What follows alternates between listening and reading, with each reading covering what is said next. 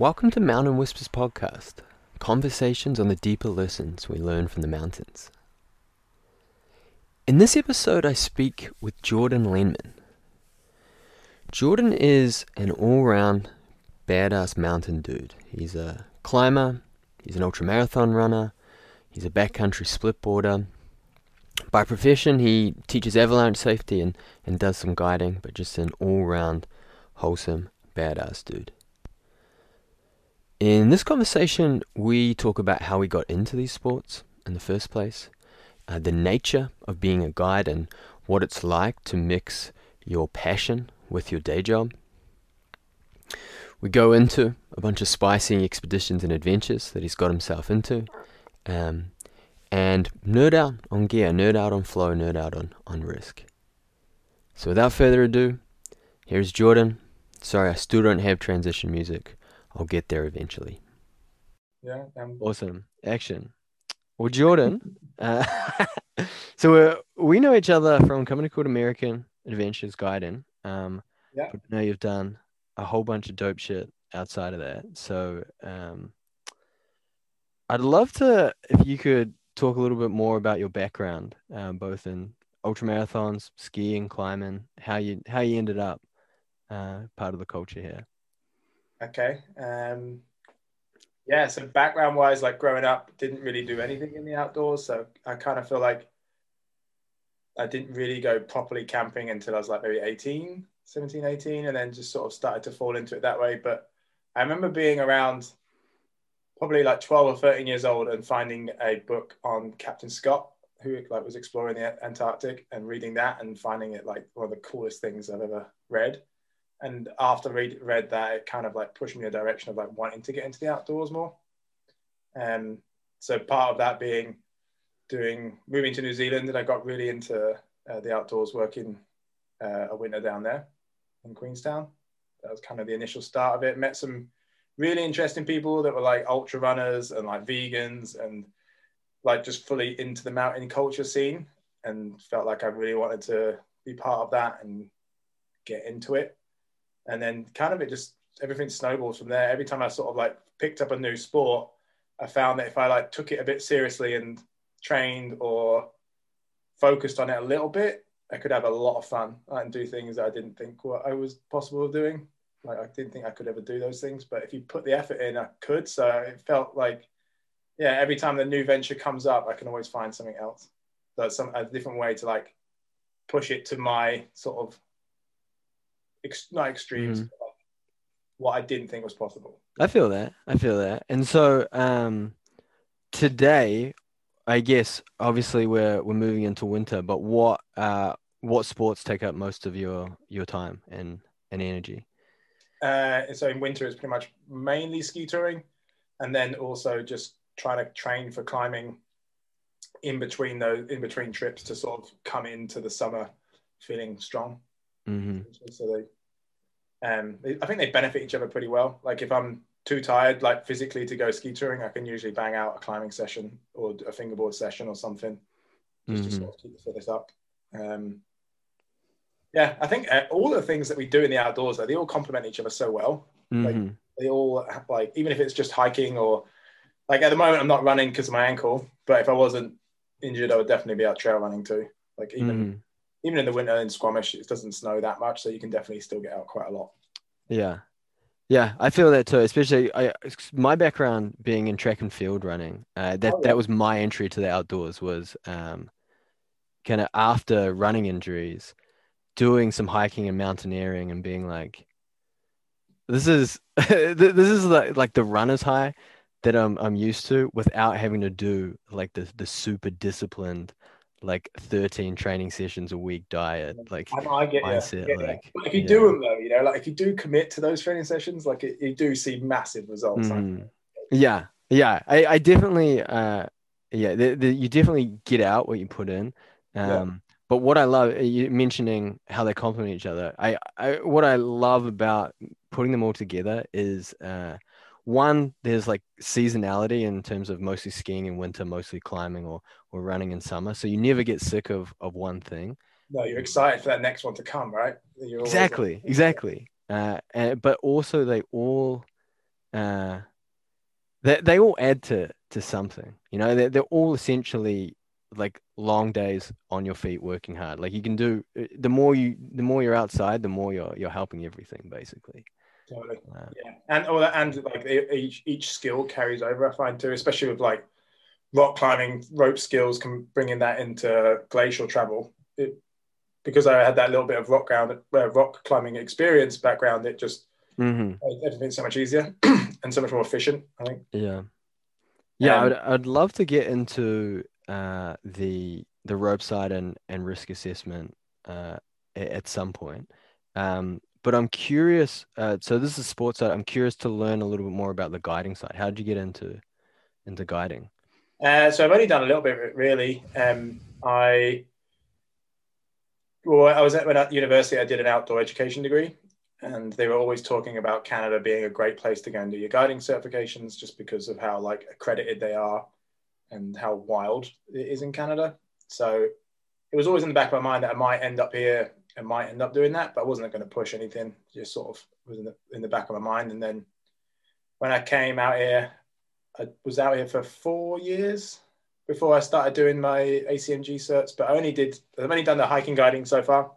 So I did the hiking guide assistant and then the full hiking guide. And I've got some, definitely some good work out of that and some good experiences for sure. Mm. And learned a lot with that. And the courses were so good. Like I just felt so much more confident in my skills after finishing those exams and those courses. And so I still want to continue down that line. Um, the I had one good crack at the rock climbing, uh, yeah, the rock guide exam, but I just wasn't in the right place. I wasn't strong enough. wasn't ready yet. But um, now I've got a good understanding of what's to come. I'm definitely going to give that another crack this summer. Uh, mm. Yeah, that's the plan, and then then eventually the ski, hopefully. Mm. But who knows? I'm kind of like always on the edge of do I keep these sports for myself just to like have them as enjoyment, or do they want to become work? And I'm always finding that battle of like I don't know a lot of the time. Uh-huh. Um, it's a big question if like I want to make it a job, you know. Mm-hmm. How um changes. I, I know that uh, yeah I'm I'm I, I've asked that question a lot as well. Uh, I'm curious, what are some of the the the ways that you feel like your passion gets ruined by doing it for a job?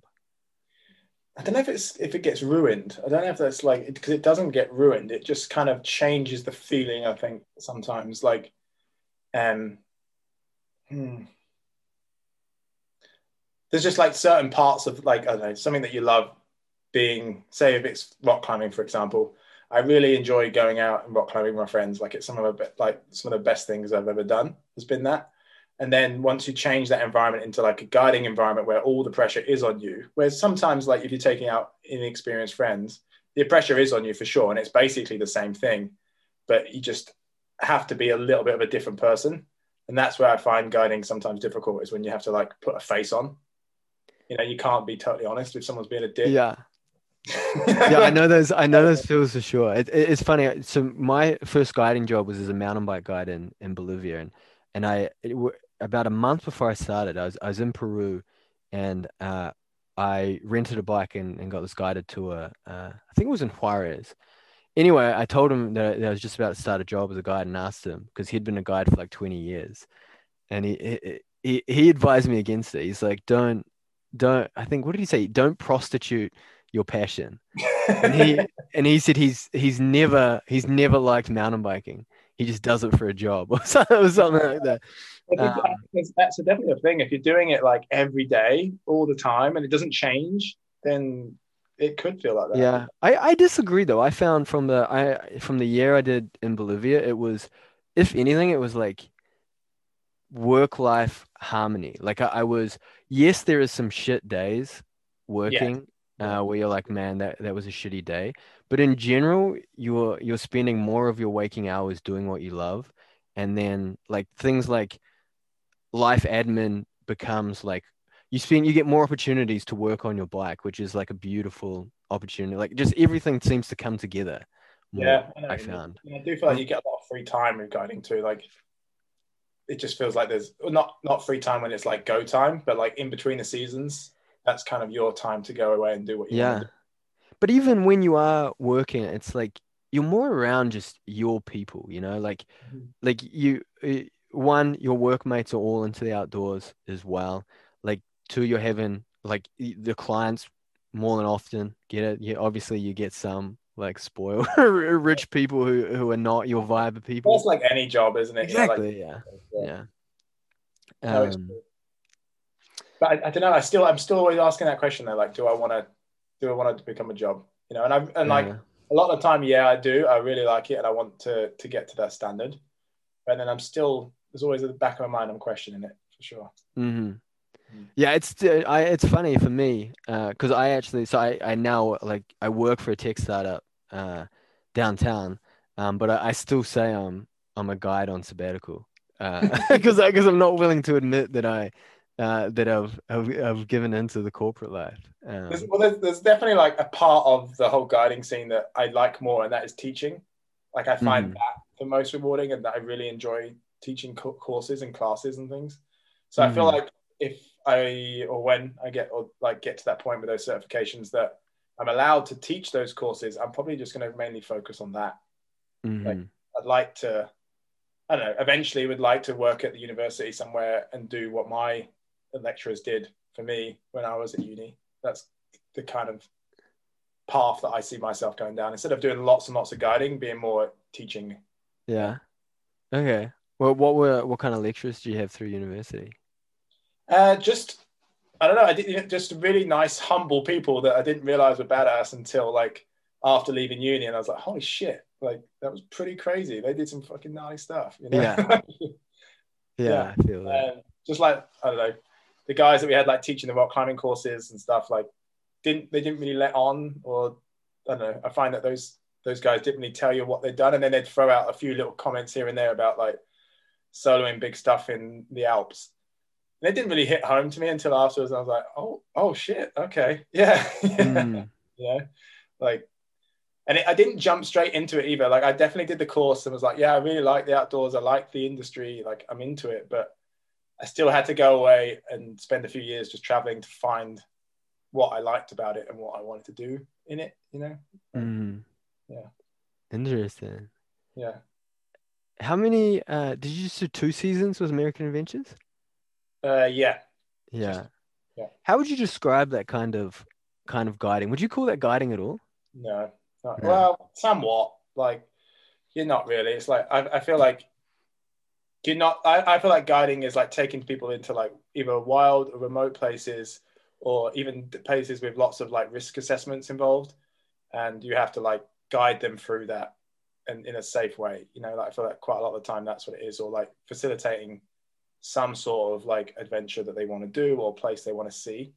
Where with that, it was kind. Of, it felt like bus driving. If I'm honest, you know. Yeah. Yeah, I feel that. I feel that because uh, the the guiding that I was doing in Bolivia, it was uh I was a mountain bike guide, so I was on a mountain bike, which is dope, but the 90 96 95 96% of the trips was the world's most dangerous road this like this gravel road that was Yeah, uh, right. and it was people just doing it uh i mean it, it, it, it was it's like a tick box it's something you got to check off when you're traveling south america and then but the 5% where i was like gnarly single tracks with experience uh mountain bikers that's uh that's the shit i lived for. But regardless it, I, I felt like it uh it's still you're still facilitating an experience uh and and um like it, i still felt that i had the opportunity to introduce a whole bunch of people to mountain biking to the outdoors to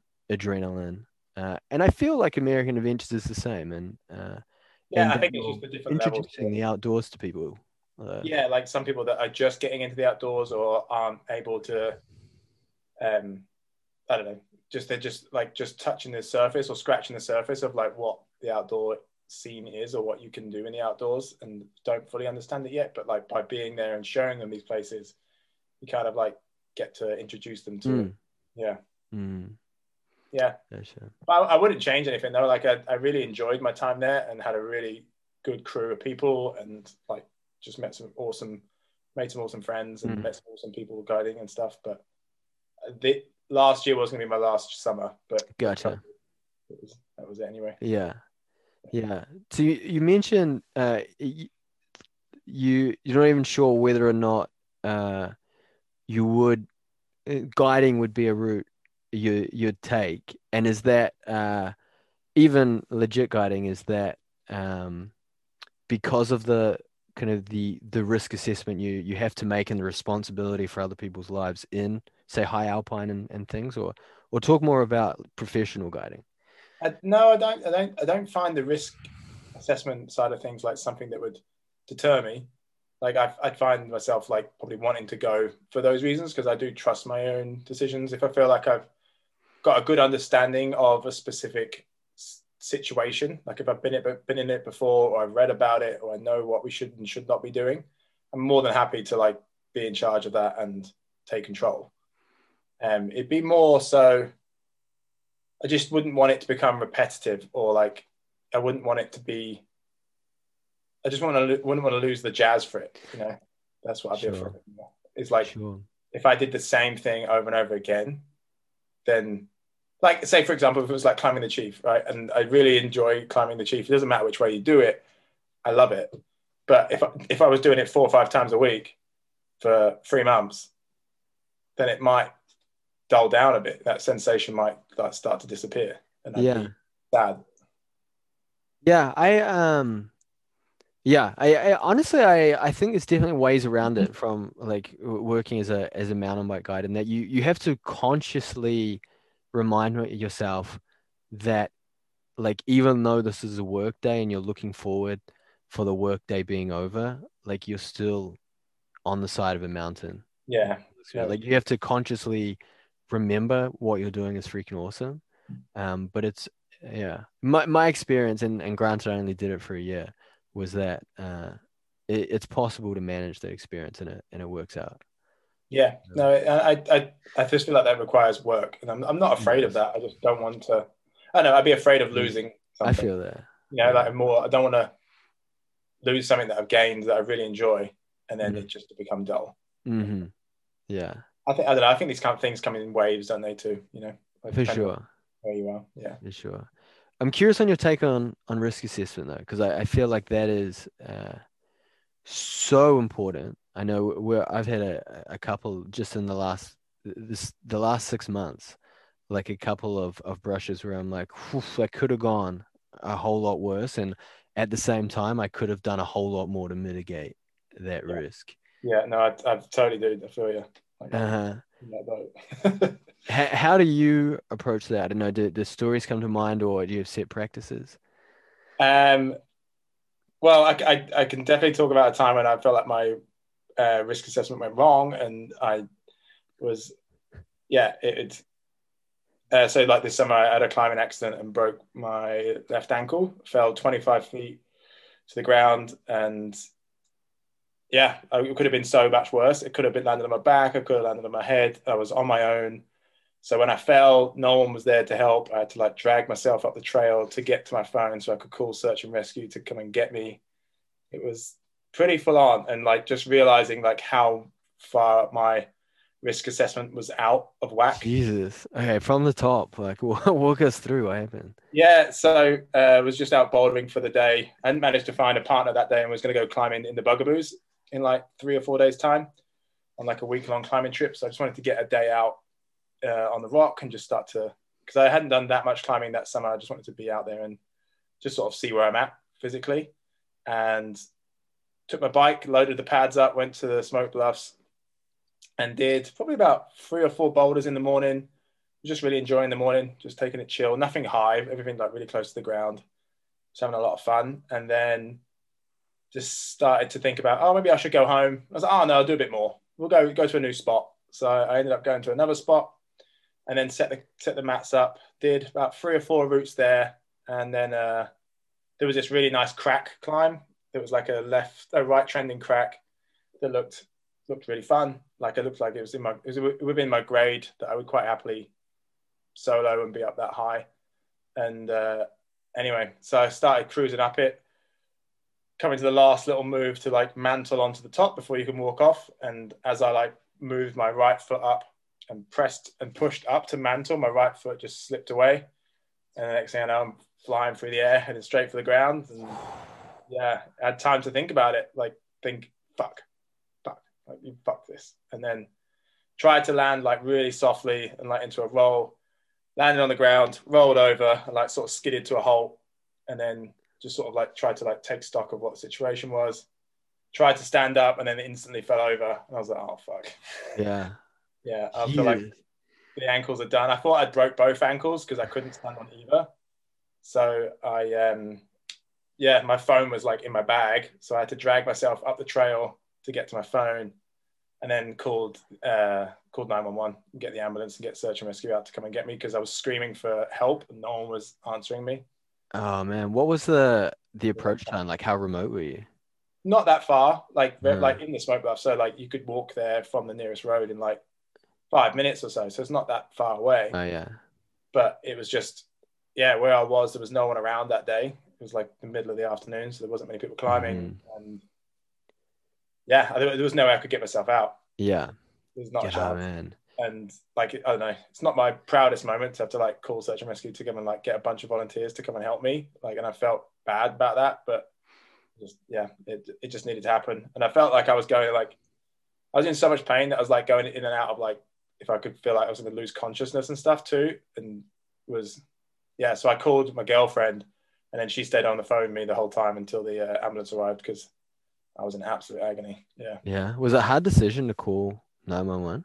Well, I was thinking, yeah, because I, I, sat on it for a little while before I called. Like, I was yeah. definitely thinking, all right, what other things can I do, or who can I who can I call to come and get me? And then in the moments of thinking about it, I was like, yeah, just call them. Like that's what they're there for. Just do it. So I did.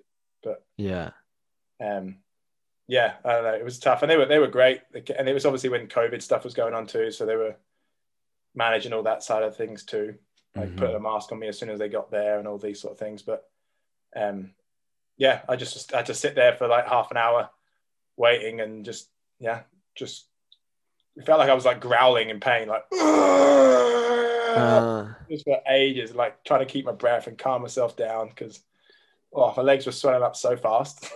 yeah. Jeez, because you remember? Yeah. I was gonna say in the uh during the the fall because 25 feet's a, a long way man. Like yeah. no, to, like I'm a broken lucky. ankle from that is like count your blessings. like I, would actually like landed in almost like a full squat. I tried to like land it.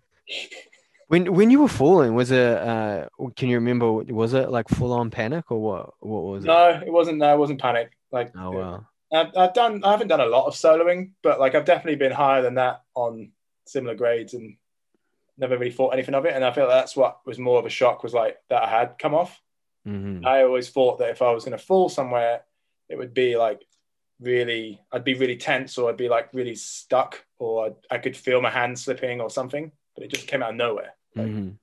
Didn't expect it. And that, I think that was the biggest shock for me. Yeah. I didn't see it coming and that's why I feel like my risk and I don't know, it was just it was, everything was out of whack. Like I was too confident. Yeah. For, yeah. for my ability, for sure.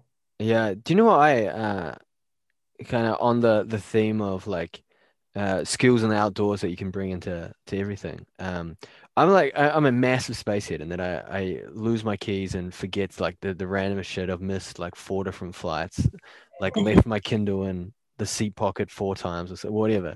Uh, and when I'm rock climbing, I'm like, if you make one of those mistakes, it can actually kill you. like you need to like, and, and so like the like the presence of mind and being super thorough. Uh, it's it's so important because it's it's make or break when you're climbing. And I've found as a, since I've started climbing in the last couple of years, like it's forced me to become more attentive and thorough to like in the out, outside of climbing you know I, I do. I mean I, I also have started like when i missed my like fucking fourth flight i'm like okay you need to find out to like you need to be more organized here. Yeah, there's so, something wrong here. So like the, the, i mean it's um, flight. It's, it's not the flight's fault at all. Um so I, I mean i've been working on it all in all aspects but uh like I, I don't know, like paying an extra couple hundred dollars for a flight versus like breaking your back, like rock climbing motivates me to be thorough more than than missing flights does. Like, um, no, I, I see what you mean. Like I, yeah, if I'm rock climbing, that's kind of like it, you know, just Mhm. focused on that. And I think that's one of the beauties of it. And same with ski touring. hmm Like we can have a good old chat and a yarn about stuff as we're like walking up. But when we're skiing down, it's just all about going down. you know? Yeah. Yeah, anything uh uh, what I like because uh, this is only my second season of skiing, so everything's new to me. But um just the the the cold just adds another level of like complexity to everything.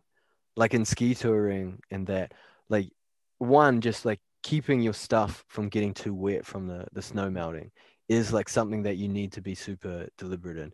Two, like if you hurt yourself at all, everything is serious because you need to get out before you get hypothermia. Like, Yeah, there's definitely like, well, there, yeah, there's a- like I feel like any sort of sport ha- has those things, but in the snow and the cold, like especially in Canada, like it's mm, even more paramount, really. mhm.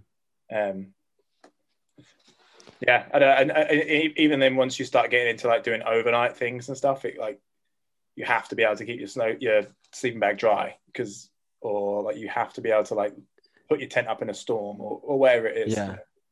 Did you learn that the, the hard way? The, the sleeping bag one, yeah. do you want to do you want to tell a story about that?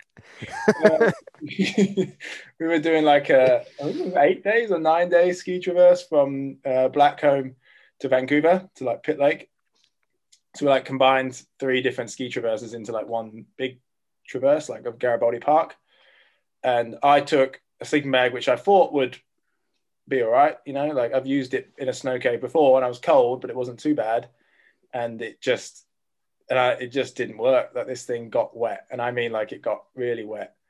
And I actually had one of those like emergency like blanket things, like a little. It's basically like a big thick plastic bag that I was having to like climb in or put around the sleeping bag, and just nothing worked. So like every night, I was just laying there shivering. I wasn't going to sleep. I was just Oh, laying there like, and like all my, my friends that were on the trip could hear me shivering away and like rustling, trying to keep myself warm. And yeah, it was that was tough. Yeah, I definitely was like really enjoying the trip, but then when it got to nighttime, I'd be sat there looking at the sleeping bag, not wanting to get in it, where everyone else is like just getting in their sleeping bag, and I was like, oh my god. what was it like doing that? What was it? What was the self talk like? I would have been like beating myself up for making that Uh, mistake. yeah, I definitely was beating myself. Uh, I, I think that's what people are good at sometimes, like especially in the outdoors. that, Like they are good at like telling themselves off, you know, like for for fucking up or making mistakes. I think we're very good at that. Uh-huh. But yeah, I was just like, there's no way out of it. You got to just get on with it, you know. Yeah. Like, uh, and at that point as well, like first two days, I was really sick. I kept like puking my guts up for some reason. I wasn't sure why. So I was just really struggling, like going through the hurt locker for the first two or three days. Yeah. And you were able to turn that even through that. You were able to turn. Well, I, I actually on the when was it the second day? Yeah, halfway through the second day, there was like an option of like being able to escape from where we were, and I, I was like pitching it to the to my friends that I would just, I would just go out and get out myself, and they could carry on. And they were like, "Well, no, if you if one of us goes, we all have to go because it would be too risky." And then I was like, "Okay, well, I'm just going to get on with it then because I don't want Mm. you guys to have to pull out because of my struggles." So we just they just like yeah helped me out in every way they could and got me through it. Yeah. Mm. Oh man, I- uh, good, good team. I don't know. Good, good morale. Good team. Is, it goes a long way. Yeah, I, I think that's that's so important, especially in a situation like that, because there's there's a thousand ways that could go south at any moment when you're doing a, a nine day ski trip. Like, Oh, it was, but it was so good at the same time, though. You know, like it was yeah, the best trip of my life. So I, I'm so glad that I didn't turn around on it, just because Mhm. of like being a bit sick. Like whatever. Like fuck it. Like if, if I have to like puke on a few glaciers to be able to go and have that much of an experience, then I don't care. uh-huh. Was that your first uh big big trip, or what had you been? What kind of touring had you done before that? Uh, I'd done a fair amount on like complex terrain for sure. Um, I was living up in Smithers at the time and was getting after it up there, like in northern BC. And hmm um, longest I'd been out was three days, like in snow caves, and then um, I'd done a bunch of hut trips as well, like four or five days at a time. But that was the longest that we I'd done like out without uh, any sort of shelter. And we Uh-huh. took one of those like tarp tents, the megalite black diamond tarp tents. So it's basically like dig a hole in the snow, put a tarp over it, and that's what you sleep in. Yeah. Four people. Um, but it's by far, I feel like the best way to to, to do traverses because it weighs nothing and it's so small. Like yeah. Um. Yeah. But now, now sorry. I've got a good sleeping bag. so. Okay. Yeah. yeah. I'm set now. I've like got like oh, yeah. I think I think that's what it comes to as well is like equipment. I've definitely like upped my game with equipment over the years. So now it's way more comfortable and enjoyable. Like pretty much all the sports I like to do now. Like I've tried to like get yeah. into the better stuff, better equipment. So just so you can stay out longer and actually enjoy it more. I feel like it's so much, it's so worth it. Yeah. Anything, Matt, like it's funny before I got super into the outdoors, I just, I couldn't believe like how expensive outdoors gear was. Mm. Um, but then it just takes like, one experience like mm-hmm. that to, to realize how valuable a $500 $600 $700 sleeping bag is. Like, yeah, whatever. whatever the, the cost is. There's like there's probably like 15 different items that i'm like you know it would be nice to have like like a sleeping bag liner to just add like another four degrees to my sleeping bag or something. And it would it would just take one shitty experience and I'll, I'll go to MEC like that afternoon. like, yeah, yeah, it's so funny. Like I was having this conversation with Michaela. She was like, we were trying to buy a new mattress and a new duvet or something. And I was like, oh, we'll spend like, I don't know, 200 bucks on the mattress and the bed and all that. And she was like, what? We're going to spend more than that. You've spent a thousand dollars on a sleeping bag that you don't sleep in very often, but you want to spend $200 on a every night. That doesn't make sense. I was like, oh yeah. It's true. Well, honestly, the only way I can afford to to spend like a thousand dollars on a sleeping bag is by spending like 40 bucks on my duvet at home. yeah, yeah, no, yeah, I get that. Um, but yeah, I don't know. It's it's funny how you go through those transitions of equipment and like what you want and what, yeah. and then like you also have things that you don't really need, but that you've already bought that you end up like just ditching anyway. Like, mm-hmm. Yeah. What, what I was going to ask is, um, especially on a, like a nine day ski tour trip, uh, like your crew is is so important because uh, it, you, you really is like a, a weakest link like game, and you you you each other's lives are in each other's hands. Uh, I'm curious how like how you decide who you go out on those big trips with, or or how that group was decided, something like that. Yeah. Um. So the so the, there's four of us that usually do these trips, and especially that nine day trip, there was four of us. Um, Tom, Kate, and Tyler. Tom, I'd never met before before the trip, but I'd spent a bit of time with Tyler hanging out, and he like vouched for him, so I totally trusted him. And like now, he's a really good friend, and would happily spend many days in the mountains with him. And, and Kate, I'd met years prior. Um, where were we? At Zip Trek, like working as a Zip Trek zipline guide. Mm-hmm. And she'd been out in Revelstoke doing a bunch out there. And we just sort of kept in touch slightly. And I always find there's not a lot of people that want to do like not there is a lot of people that want to do it, but like when it comes to like signing up to do a nine day ski traverse, sleeping sleeping in a snow cave, there's there's not a lot of people that come out and say that they want to come and do it. And with these guys, once we like got out there, everything just seemed to gel really well. Like we had a lot of respect for each other, a lot of trust in each other's skills because each each person has had their own different experiences and different types of training they've had and work wise. And it just became apparent that if like one person in the group had a feeling, then everyone was going to like listen to it and actually talk about it. Um, being even if it was like something that one person wanted to ski in the group, it was a group decision if they were going to go and ski it you know, like we're out here in the middle of nowhere. It's taken six days to get to this point. If you see a nice line that you want to go and ski, it's a it's a group discussion if that one person's going to go do it, and like having that, just that I don't know that much understanding within the group, it just fills you with confidence because I know that I have a voice and everyone has a voice, so it's just a great place to be. I love that. Yeah, I, I I experience the same with like the the crew that I go out with, um, in that, yeah, it is it is a it, it really does have to be a group decision anytime you take on something like that. Um, and and then when shit gets hairy, uh, you're you absolutely rely on each other. We had in the summer we did uh, Mount Alpha in the Tantalus range. Yeah, I want to hear about this. Yeah, man, and we uh, so we were we were going up a glacier and it was it was like 1 p.m. also late summer, and so there was a we were worried about the moat, and I think um, three of us, maybe four of us, got across it, and we were just trying to work out where the, the thickest pass across it was. And as uh, Tom was securing himself to, to work out with the best liners, we heard this massive crack.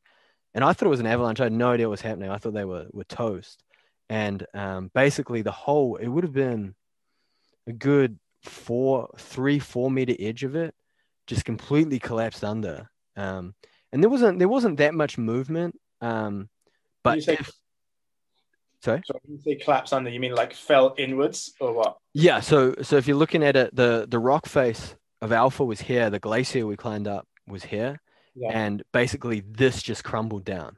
Right. And So- so, it was there wasn't there it's not like it was avalanche movement, but if uh if it cracked off in a different place, it would have easily crushed someone. There was like there was that much mass. And Yeah, that, that's um, they're Bergschrunds, man. They're like they're spicy, especially at Hmm. one o'clock in the summer. You know, that's like prime time. Yeah, man. And we were so w- we're getting there were there were two people left on the glacier when it happened. So we like fortunately we had a rope and like we roped everyone up to to get them off it, but we we had no idea if it was going to move any Mhm. further.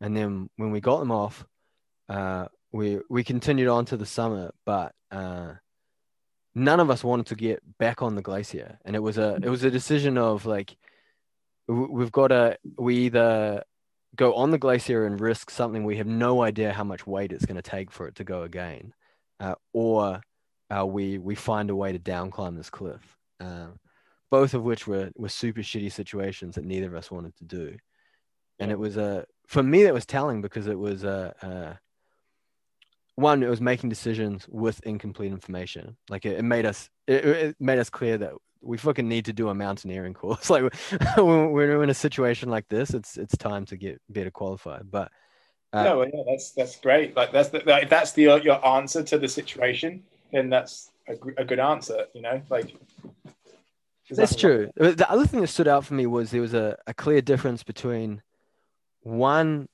fear as in what we're scared of and two risk assessment. Like one one person uh like we we had ropes uh and and harnesses so we we would be able to to belay down the the cliff in in a way that we could mitigate the risk very clearly but one person was wasn't very experienced rock climbing and so would prefer to jump on the glacier to get off rather than down climbing. Um, and I, I felt like that was an example of fear overcoming or fear playing a larger role than than risk assessment. Oh, okay, yeah, yeah. So you're you're basically playing to the fears, not to the situation. That, or or that, uh, my read of that situation was that uh, uh, uh, that in this case it was fear of rock climbing or uh, o- of the unknown of rock climbing were, was stronger than the risk assessment of which is more dangerous getting onto a weak glacier or down climbing in harnesses and like and a strong belayer you know But I feel like, yeah, in, in that situation, if it's the Berkshire run that's collapsed, then obviously that's the point where the, it's the most dangerous. So by getting across that pretty quickly and actually get onto the glacier, you're probably pretty safe. uh, after it was so are you saying that the the glacier is the most dangerous part or after the the so the Berk, Berkshire how do you pronounce it Bergschrund, like a schrund. that the Bergschrund had collapsed it's now it, was it is it now safe we still don't know what what, was the safest move there I, I, I it, so basically the, the Bergschrund is like a point where the the glacier connects to the rock. It's like the very beginning of the glacier. Mhm. and as they melt away, they sometimes like cause not a cornice, but it's kind of like the where it bridges towards the rock. It can become hollow underneath, so it's probably that collapsed in the heat of the sun at one o'clock, especially if it's close to the rock. The rock's going to be hotter than anything. It's going to cook. So Mhm. by depending on what the temperatures are done, if it had cooled down a lot in the afternoon when you were coming back on it, then you might have been a lot safer. But realistically, the only sort of major danger would be major danger would be the uh, the Bergschrund yeah itself. Once you got, if you could quickly get across that with ropes on, once you're on the glacier, you should be pretty good. yeah what we we ended up down climbing uh, and and avoiding the glacier completely um and and I felt like that was the best way to mitigate it considering we had no idea what the the Bergschrund was going to do Yeah. Um, yeah, Well, yeah. I'm curious what kind of situations you've been in like that. Uh, I fell in a Bergschrund before. That was Really? yeah. Yeah. Um, where was it? It was up in Smithers trying to ski this couloir called the Kathlyn couloir. It's like out of the resort. It's pretty wild to get to. You have to like, I think you skinned for a couple of hours to get to, or an hour, hour and a half to this ridge top.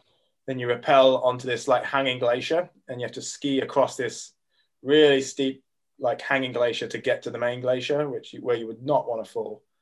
And then once you get on the glacier, you do a couple of kilometers across, and then you can start going up the couloir. And it was me and my friend Todd, and we were just started climbing up the the couloir, and we could see that there was two Bergschrunds.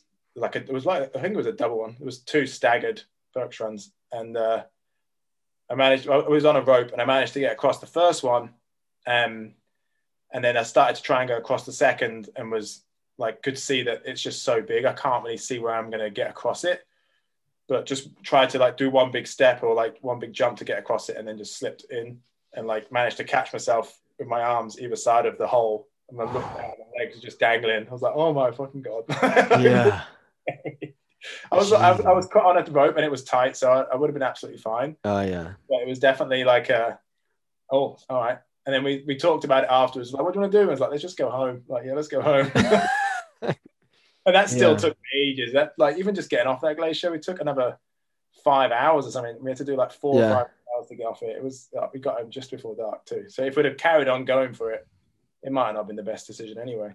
Yeah, yeah. There's a a, a great line. Um, I think it came from, but there's like there's bold mountaineers and there's old mountaineers, but there aren't any bold and old mountaineers. Yeah, so uh, yeah. And, and especially mountaineering in particular because uh, of exhaustion, but also um, yeah, just all the the risks that that, that come in the high alpine. Um, well, a lot of them you can't you can manage in a certain way, but there's still so many like variables that you can just get unlucky. Yeah, yeah. and I think that's the hardest part. And then the the allure of the summit as well, in terms of when you're exhausted and not that far from the summit, it's easy to forget about all the the risks of going down the mountain. Like yeah, yeah, and just get summit fever. Yeah, yeah. yeah. It's so it's, I think it's only going to become more common these days with like social media and stuff too. Like yeah. Just, that's going to have such an inf- it has an influence already on people's decisions, but it's going to become even more of a decision. Mm-hmm. I, I, I absolutely agree. I'm curious what you think. Uh, you said you saw all the the films in the film fest. What did you think of the Ghosts Above? Uh, that's the Everest. That was an Everest movie. Everest one, yeah. No, I kind of liked it. You know, like I, I really did like it. Um, even though I'm not a big, uh, personally, I've never been to Nepal. I've never climbed Everest, so I don't really have much of like a an opinion on it. I don't think like a, a valued opinion, but um, the the way they portrayed it, I thought it was really good. Yeah. And there is, I I didn't like it. I yeah. I mean I uh like I I I, I was on a, a a Sir Edmund Hillary scholarship to university. Um, who it was the first to climb Everest. So like I, I I got to go to Nepal and and kind of have a connection with the area. But I like after seeing the photos, I I have no interest in climbing Everest. Like I, I feel like it's uh it's something that like within the mountaineering community, it's not like it's something that you only really get props for outside of the community. To the layperson, Everest sounds dope, but like when you think about it, it's like seven. I think it costs like seventy grand to climb it or something. Yeah, so, so like the what else? The other dope adventures you could do with that. Um, so that was from the start my view. I think it's but a big then, ego one. I think it's an ego thing. You know, I, like because it's the tallest. Yeah, yeah, and uh, specifically that movie. I like. I I didn't know. Like there was like uh, like he, he said some line close to the summit is like the only thing keeping me alive was staring into the camera or something. I was like, that was the most narcissistic thing I've ever heard. Like, yeah, like I, I'd have to watch it again for sure. I haven't uh-huh. like I've got a few flashbacks coming from it, but I mean the cinematography was amazing. Um, yeah, really cinematography. Beautiful cinematography you've seen, but I, I like the narration and and I, I, I don't know. I just got kind of like douchey vibes, like like narcissistic yeah. vibes from it. Have you watched the movie Porter? No. Oh, that's on YouTube. You should check that out. It's, okay. Yeah, it's really good. I can't remember the guy's name, but he uh, he basically works uh, a shift as a porter for Everest Base Camp, like mm. carrying everyone's bags up and like living as a porter. And he speaks Nepalese on Nepali. and it's wow. super cool. You get to like see everything like behind, not behind the scenes, but you get to like a good understanding of what life is really like for a porter. And oh, dude, those guys are the, they're the shit. Mm. they're the shit. We're soft. Yeah, man. Yeah, I, I when I was I did did the the base camp trick um as part of the scholarship and um I what I loved is uh at each like location our porters would always just go in and, and help in the kitchen of the the tea houses. I mean the, the community's probably tight, they they knew each other, but just that that kind of camaraderie and service like amongst them was was was really really cool. Mm, Uh, yeah, yeah. I, I'd, I'd love to get over there, but I, st- I still don't have any desire to to climb Everest. I just feel like Yeah. like te- I don't know. I don't know if it's the technically technical side of it, like even actually I don't know big mountains in general, like big big mountains like that. Don't they're not vibing with me for some reason. I just don't like. I, I appreciate it. and I think it's exceptional what people can do, but it's just not my doesn't vibe me. I wonder if it'll. I, I'm curious. So, how does ultra marathons vibe you, but but higher like big mountains does doesn't? I don't know. Yeah, I, I don't, yeah, and For me, that was what maybe like it's like all the equipment and all the other all the extras stuff and like having to like get porters to go do something. I don't know. I just it just feels like more just more stuff, more shit to like organize or like I don't know. Yeah. The idea of doing maybe a, a high peak with a bunch of friends, like four or five friends, it would be really cool. But it doesn't have to be in Nepal. I just kind of like my main focus seems to be in the coast mountains. I mean, and that's yeah, that's that's probably it. In that, like, wh- why go to Nepal when there is so much to see on the Coast Mountain Range? Like, I, I, there's like so many peaks I want to climb around here that I don't need to go there. yeah, Like, Yeah. there's- Everything a, a lifetime's worth of climbing and skiing is all on our doorstep. it is. Yeah, yeah, it's totally. It's it's funny. This is uh And still my. unexplored. Like, So was that and still unexplored? yeah, like relatively, like a lot of things still haven't, or maybe they've been climbed once, or only been never been skied, or certain faces that haven't been climbed. There's still loads of them. Yeah, that's really really cool. What I was gonna say is I uh this is my first time in a long time that I'm actually settling somewhere uh and starting to lay some roots here in uh, in BC. Um, versus like the the thrill I got from kind of just living a nomadic life or, or like minimalist life. Um, and so much of it is because there like you can't like the excuse of getting bored, you can't really make that excuse around here when like there's four different sports you can do in any day and there's so many different things you can explore. Like, That's so true. Yeah. yeah. Yeah. Like I've definitely like settled settled more here than or I've never really settled anywhere. Like I, my mum and dad said that when I said I was going to try and get residence here, they were like, "You must like it then, because you just you only spent six months in a place and move on, so you must like it where you are." You know? Yeah. Yeah, it's true. Yeah, I don't know. I feel like the and the more time you spend here, the more you start to realize the scale of like Yeah. things, how big things are. Like I, I still have my mind blown like all the time. Even just after this last trip to the Chilcotins, it's just the mountains just go on forever and ever and ever. You know, like I still haven't Yeah, man. put a grasp to it in my own head. Uh-huh. Yeah. Yeah. Yeah, Chilcotin's is a special place. I, Yeah, uh, I'd never been there before. It was so sick. yeah. did, did, were you hiking or mountain biking? I went skiing. We just got back from Oh, yeah. Yeah, the mountain biking there is unreal. I, uh, yeah, like yeah, I've heard a lot of the um like uh bike packing trips and stuff sounds so yeah. sick. Yeah, we go. We're gonna try and do some next summer. We did just in in September. We did some big kind of like thirteen hour like days, um, just on the mountain bike. But it was that was kind of one of the big. Uh, that was similar to overnight because when you're going that remote, you're like, if so, if something goes wrong here, we're gonna be overnight. Uh, Yeah, yeah. And especially, I'd I'd done my my first wilderness first responders like a month before, and so I was like. That's good. I, I was thinking, oh man, so good, such a good investment. Um, but it also just gets you thinking like, this can go wrong, this can go wrong, this can go wrong, which is a, a good way to think. But it, uh, yeah, Yeah, no, I, I, Really I opens it definitely up. like Uh, feel like the, the whole first aid, like wilderness responder stuff, isn't like talked about enough in the outdoor industry. I feel like I definitely, depending on where I'm going and who I'm going with, I want them to have some sort of good high level first aid. Otherwise, I'm not going with them. You know. yeah, personally because if something did happen when you're out there, and you're the only one that has like some sort of first aid skills, and then you get hurt. Uh, Yeah, man. And actually, do you know what was crazy about that that Chilcotin trip is uh the the month before I uh I got stung by like three or four wasps in Pemberton and and uh had like hives and my lips swell up.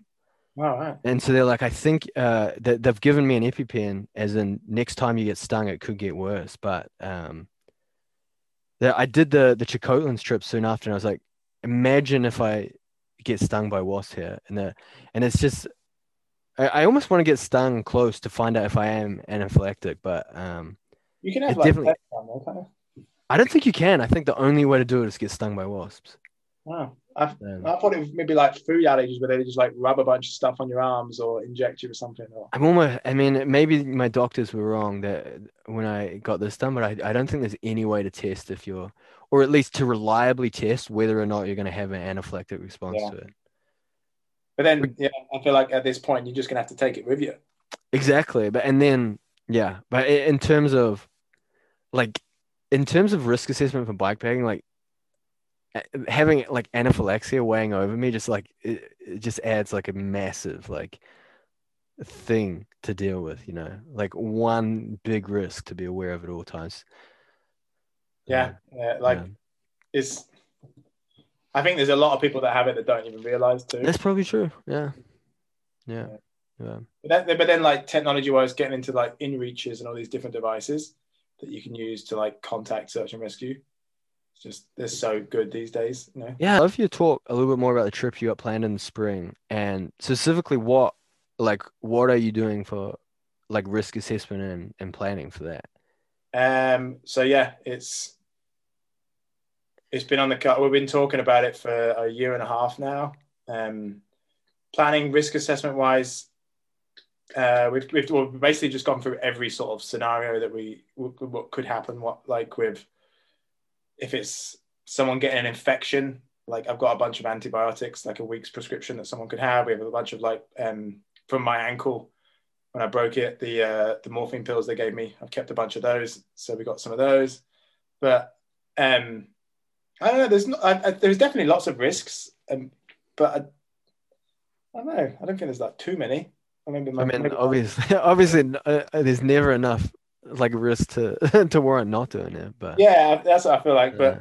lots of glacial travel, and like most of the ice fields we're going on, and, and that is, is relatively safe. Just Mhm. big ice fields. And we have a few like ski objectives that we'd like to try and tick. They're probably like the biggest risk, I would say, because it'd be stepping out a bit more. But and then also like not finding the food caches, that would be a big one. Um, because on a few of the spots where we are getting out would be really difficult. Um, And are you getting food drops or how are you getting it? So What- yeah, because we're trying to do it human powered, we're going to put the food drops in place ourselves. So one of them is going to take couple of days to get in, like two days, and then another one's going to take around three or four days, and then one of them is uh, going over to Chilco Lake and paddling like 30k down Chilco Lake, and then hiking the food cache 10k into the glacier and then burying it on the glacier. Where's Chilco Lake? Um, it's, it's, if you were if you were going to drive to Bella Coola, it's on the south side of that highway along there. Uh, It's like oh the, wow. One of the longest lakes in BC or something like that. Yeah. Cool. It's And so the cool. we went there last year to go and try and drop off the food cache, and we got there and it was like seventy kilometer hour winds, like straight in the head, like headwinds. And me and my friend Shane got in the canoe anyway, fully loaded, and tried to like make it happen. And we had to leave at like three in the morning to catch the low winds.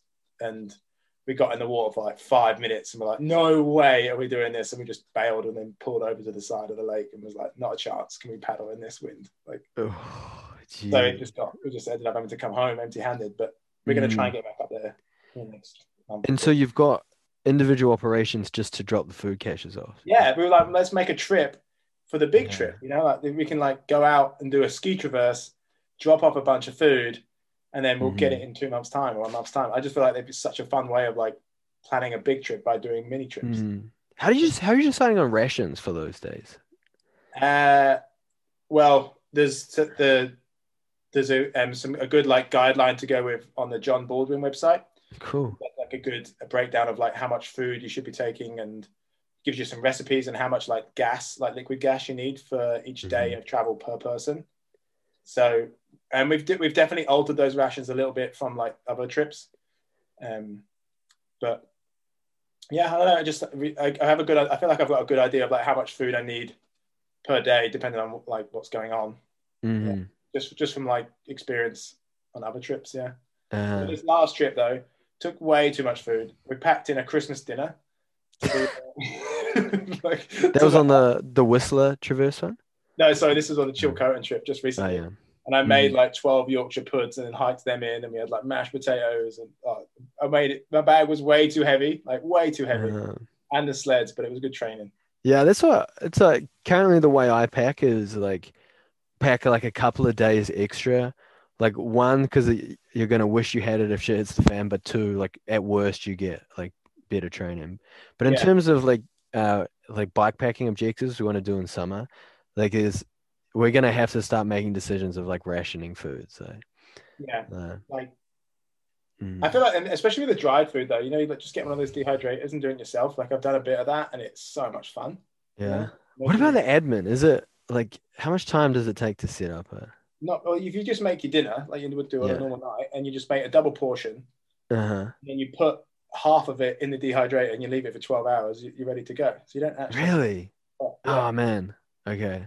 And they're not like you can get cheap ones pretty cheap. Um, What are you looking at for a cheap dehydrator? 60, 70 bucks. Oh man, easy. That's Yeah. like that's literally like three MEC like dehydrated meals or something. Yeah. I'm I'm thinking about buying like a, a like the there's one a brand called Excalibur, which is like the the best brand apparently. I'm thinking about getting one of those because my cheap one it just takes a bit longer. I'm still like sometimes Okay. it takes like 20 hours to do certain things where this Excalibur will do it in like eight. Oh wow. So I think I'm gonna invest in that. Just I don't know in the Yeah. future we're gonna keep doing this stuff, aren't we? So we might as well Exactly. good one. Yeah. When you're hooked to this, yeah, to to this kind of thing, there's no going back. Uh, No. Yeah. Um, well, in terms of uh avalanche risk, what do you have in place uh to like check the the snow and weather forecast for that trip? Um, so we've got an inReach with us. So someone we're going to get someone to text us weather forecasts every few days, hopefully. Um, uh, I don't think we're too much like focused on the getting an avalanche report for out there because it just there isn't any people skiing out there, so there's not really any relevant information. If there was like, I, I feel like everyone in the group has a good understanding of what the weather does to the snowpack. So as long as we've got some weather information coming in that like if there's a massive storm coming then we can like get ourselves ready for the big storm but even like when we're out there it's quite easy to like because you're living and breathing it you're seeing exactly what the weather's doing to the snow all the time Mm-hmm. so you, you kind of you just get in tune with it i think like you don't Mhm. have to rely on outside information a lot of the time Yeah. Oh Um, man, that's awesome. For me, because I'm I have so little experience on uh, on snow, I'm like I, I still definitely haven't got that intuition. I, I'm far Yeah, from I. I don't think I've got that intuition at all, but I just it's it makes more sense, and the more time I spend out there, it makes more sense. I still get Mm. caught out a little bit for sure, like things that I thought would be a certain way that aren't, or like there's the the weather would have like a different interaction with the snowpack, but um, I don't know. We're, pl- we're planning on keeping it really safe and like dialing back that um, that risk level for sure, just because of how remote it's going to be. Because if Mm, something happens, there's yeah, it's game over. yeah, Um, yeah. So I don't know. We'll and uh, um, so there's three of us going on this trip: Kate and Tyler. Tom isn't coming this time, sadly. But between the three of us, I feel like we make good decisions, and I trust those guys completely. Yeah. So it should Cool. be good. But I'm also intimidated at the same time. You know, when you have that feeling of like, oh god, like this is going to be this is scary, but I really want to do it and I'm excited. But it feels like it's that right balance of like fear and unknown and wanting to. I wouldn't. I don't think I would sign up and say that I want to do it unless I really wanted to do it. Yeah. Yeah, it's I know. I something- I love that that feeling. Have you uh have you seen the documentary uh called Mountain on Netflix? It's like a philosophical documentary. I haven't. I've, I've watched a little bit of it, but not actually watched the whole thing. No. Oh man, it's a it's beautiful. But the the line that sticks out to me is um Uh, it, there's a there's a bit on explaining why people inflict suffering on themselves, because that's essentially what mountaineering and, and a lot of man, you, you're inflicting nine days of suffering on yourself. It's gonna there's gonna be a lot of awe there, but it's mostly gonna be. be but anyway, there, there's a line of the, the mountains is is the testing ground in which the self is best illuminated. Oh, okay, yeah. I, like I see it as really is like it's it's where you test how much of a man you are, kind of thing. Yeah, like those challenges. So. But then get humbled at the same time. I find like there's a lot of that, you know, like that. Most of the time that I'm out there, I'm feeling more humbled by the landscape and the environment, and just like how little and how we mean nothing. You know, in the big picture, we are just so minute and small that we're just privileged to be able to like go and do this. I think that's what I feel most of the time is that I feel lucky that I'm, I'm capable and have the opportunities to go and do this sort of, sort of stuff. I think that's the main feeling I feel. Yeah, yeah, I'm I'm exactly the same, and uh, in in that kind of deep appreciation and and awe of Mother Nature. Mm. Um, because humble's the right word of it because it can like it, it, it you can be ended in a second um, by Mother Nature when it when it's that yeah, just pissed off. Yeah. Yeah, you're done. Yeah. I'm curious. Do you? So this is a. I don't know if it's just me doing crazy uh, things, but I, I, uh, I often refer to it as the like, if the mountain gods are on my side today, because there's so much luck involved. Do you? Are you superstitious in that way? Uh, yeah, no, that for sure. Um, I, yeah, I definitely feel like there's times when mountains allow you to pass through and be part of them, and there's times when they don't.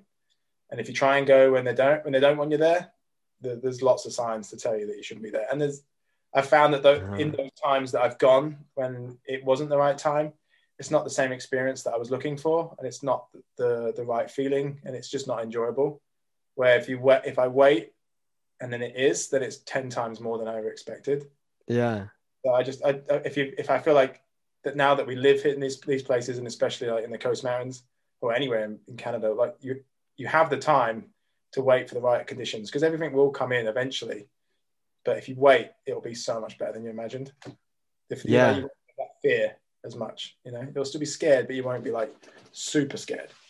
Yeah, and I almost uh, got to the point where, uh, like, let's say you're you're scram. Let, let's say it's like mountaineering and you're scrambling towards a peak. Uh, it, to a point where I'm almost more proud of myself for days I turn around oh, below oh, the summit than days I, I take an unnecessary risk in order to to get there. Yeah, you don't that, like no one's proud of those days when they yeah. put they go they push past their their.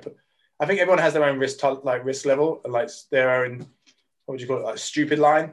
You know, yeah. like if I go past this line, I'm being stupid, and when you do go past it, you know you're not you're not going to be happy with yourself. You're not gonna it's not gonna be as good of an experience. You're not gonna enjoy being in that state of mind. Like yeah. Yeah like, it's almost it's almost like you've you've gone into debt. You've unnecessarily borrowed from from the mountain gods. Uh, yeah, yeah. Like you're playing with fire. For sure. Uh, yeah definitely. But then there's uh, that's just weird because then sometimes you do not stupid things but you are like taking big risks but you feel like that it's in your favor a bit more, so you can get closer to that stupid line, you know, and that that's just knowing when to do that and when not to do that. What would be an example of a big risk that you've taken? That. Um, well, when I, I, I soloed the uh, or rope soloed a rope soloed the the chief on University Wall, like a, a climbing route, and spent three days on that, like sleeping in a hammock and just there was definitely times in that where I didn't, I felt like I wasn't really, what's the word? Like, I was really struggling with the fear of it all because mm. I was really scared. But I knew that if I kept pushing through it and pushed beyond those fear boundaries, that it was an okay time to do it. Like, there, I think that there's certain times when you can, and situations where you can like push past that that fear, and mm. then you're mm. into something new. And then there's other times when you you shouldn't be doing that. But for some reason, things were lined up in a way that this was the time that I should break that barrier and push through it. and I had a lot of like mental battles with myself to do it, but I'm so Uh-huh. glad I did.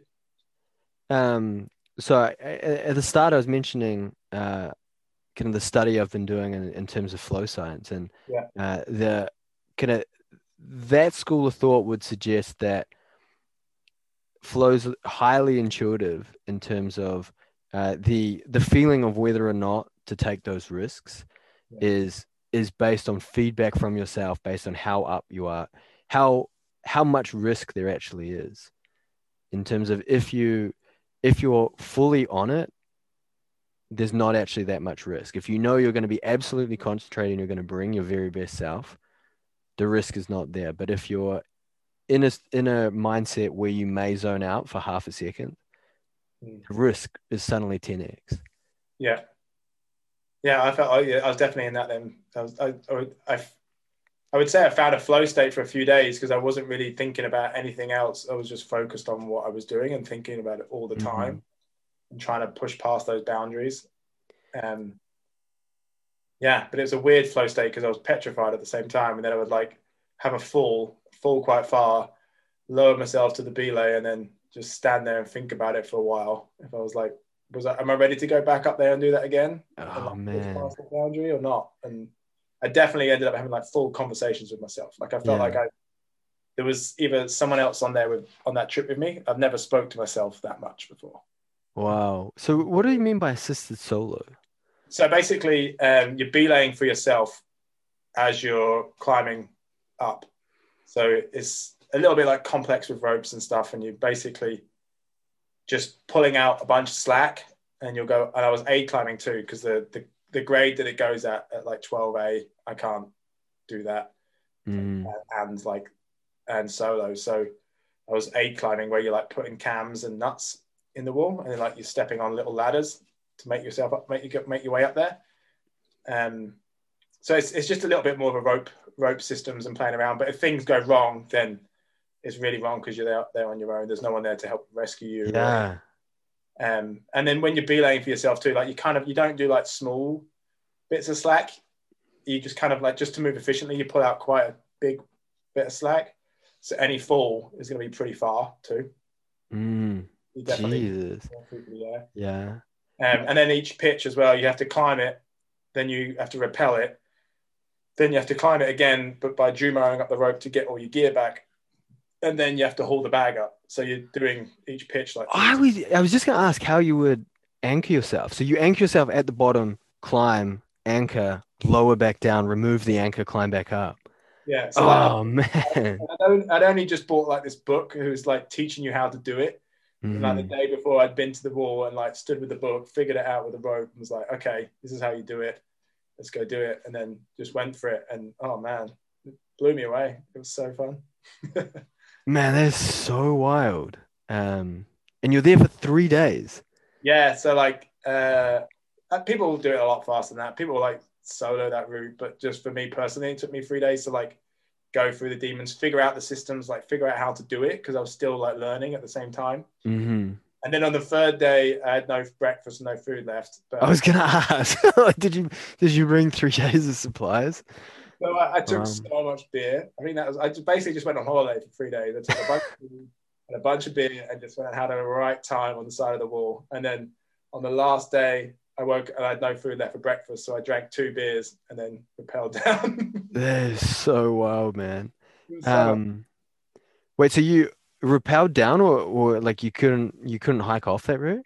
Well, it would, I had so much gear, it would like Oh, destroy. yeah, yeah. so I just like uh, attached it all to my harness and just repelled with it all. Yeah. Jesus, man, that is such an epic adventure. That's some real bone game stuff. Oh yeah, I was gonna say about that book, Bone Games. Yeah, I, bet I'm looking at it right now. I need to uh, I need to return that slash pass it on to someone else because uh, yeah, it's a I was gonna say it's a powerful book. Yeah, I um, love it. Been a long time. Yeah. Um, There's actually I've got another one here that you might be interested in. what's it called? It's called the autonomy and mastery in the avalanche path, and it's all about like decision making in the avalanche Oh Uh, man. stuff. Like it'd be right up your street. Yeah, but please let me let me get a copy of that. And uh, have you read Stealing Fire by Jamie Wheal and No. Steven Kotler? Man, let me uh let me exchange it for that. It's um it's basically it's like a great introduction to flow. It's a, like the the premise is um, it, that uh, so like flow states in uh, outdoor adventure, like a a creative flow state, um, being on psychedelics, and then like the group flow of being at a concert are all utilizing the same neural substrates in your brain. It's like it, essentially the same thing is, is going on in all these situations and it's like how it's like a guide on what's going on and how you can use that to get more out of yourself. Um, yeah, I like that. That sounds yeah. great. I tell you what, though, I've definitely got the fear again, though, from rock climbing after my accident. It's it's come back. yeah, it's, yeah, that's biology for you. Telling, yeah, yeah, it's, it's a message from your ankles telling you to not do that again. Yeah, I know it is, and it's to take me a while to like push past that, but yeah, yeah, it's gonna it'll be it'll be all right. I just have to just get over it, take some tabs. All right. Sorry to cut off there. Still working on the transitions. Still working on the the fades. Um, thanks for listening. If you're not one of the six people I already know who's definitely listening to this, maybe listening to this, hit me up. Available on the interwebs. Probably the best place is Instagram. Tim Stew NZ. It's at T I M S T E W N Z. Would love to know what you think. I would love to connect. Cheers.